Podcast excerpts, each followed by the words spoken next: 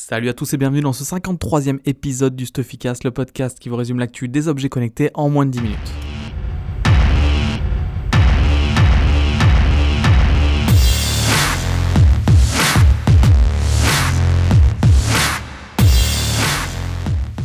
Cette semaine, j'ai décidé de changer un petit peu de format pour le Stuffycast.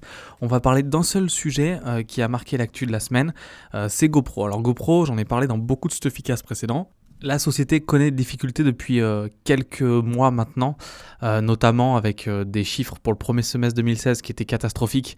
Donc il y a eu une baisse de 50% du chiffre d'affaires. la société avait fait en 2015 à la même époque 22 millions de dollars de profit. Et là, premier trimestre 2016, 121 millions de dollars de pertes. Alors GoPro misait beaucoup de, de choses sur les nouveaux produits qu'elle a présentés cette semaine. Et très sincèrement, ils ont fait des erreurs dans le passé au niveau stratégique. Là, leur communication, la façon de présenter euh, les produits et les produits qu'ils présentent euh, sont euh, très très bons et pourraient certainement sauver la marque. Alors bien sûr, GoPro a présenté son drone. Tout le monde l'attendait, on connaissait son nom, donc le Karma. la petite surprise, c'est que c'est un, un, drone modulable, alors c'est assez malin. Donc vous pouvez déjà le plier, donc ça rentre dans un sac à dos qui est fourni avec. Et pour filmer, il faudra utiliser une caméra GoPro, donc soit un des nouveaux modèles, soit une GoPro Hero 4 pour ceux qui en possèdent déjà une.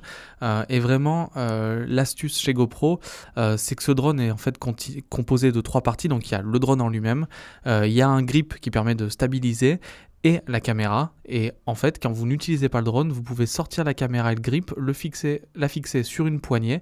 Et en fait, ça vous fait un stabilisateur à la main, comme le DJI Osmo qu'on vous avait parlé dans d'autres épisodes.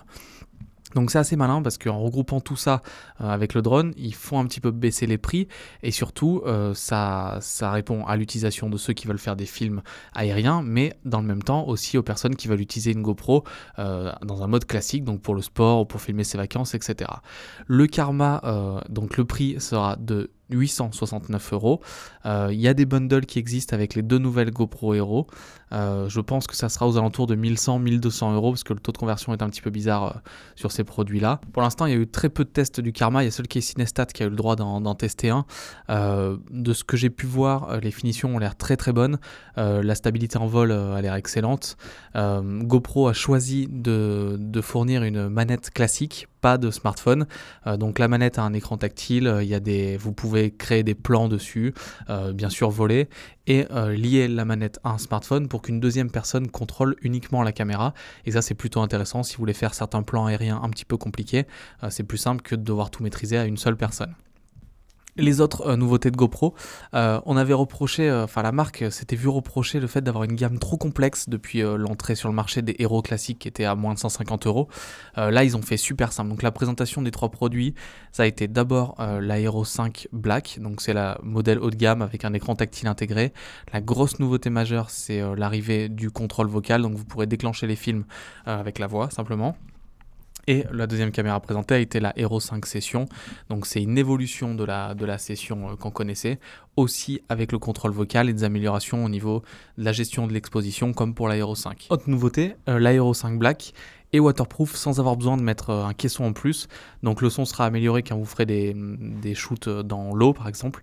Il n'y aura plus le son renfermé qu'on avait quand on avait une case dédiée pour que ce soit waterproof. Enfin, on en parlait dans des articles précédents. Stuffy, GoPro avait racheté plusieurs sociétés pour le traitement de l'image, euh, que ce soit sur mobile ou desktop. Et là, ils ont présenté leur offre. Donc, ils ont voulu vraiment simplifier. Pour eux, l'expérience GoPro, c'est vous filmer, euh, vous envoyer vos vidéos dans le cloud ou sur votre ordinateur. Donc, il y a un service qui s'appelle euh, GoPro Plus qui permet de synchroniser automatiquement avec tous ces appareils et toutes ces vidéos et photos que vous avez faites. Et ensuite, vous montez rapidement avec un logiciel qui s'appelle Quick et qui permet de synchroniser directement les plans avec la musique. Et en fait, de ne pas avoir à se casser la tête à des pendant des heures euh, pour faire un montage sur un logiciel compliqué, ensuite l'exporter de façon difficile.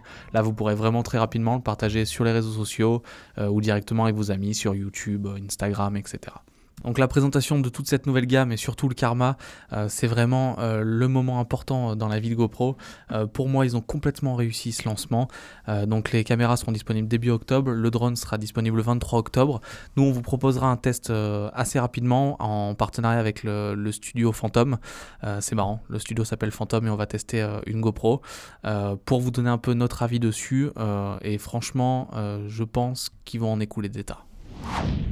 Je vous remercie d'avoir écouté ce 53e épisode du Stuffycast. Si vous l'avez apprécié, comme d'hab, laissez-nous une petite note sur iTunes ou sur la plateforme sur laquelle vous l'écoutez. Si vous voulez suivre les articles de Stuffy dans votre poche, je vous le dis rarement, mais on a une application mobile sur iOS et Android. N'hésitez pas à la télécharger sur l'App Store ou sur le Play Store. Et moi, je donne rendez-vous la semaine prochaine pour toujours plus d'actu sur les objets connectés. À la semaine prochaine.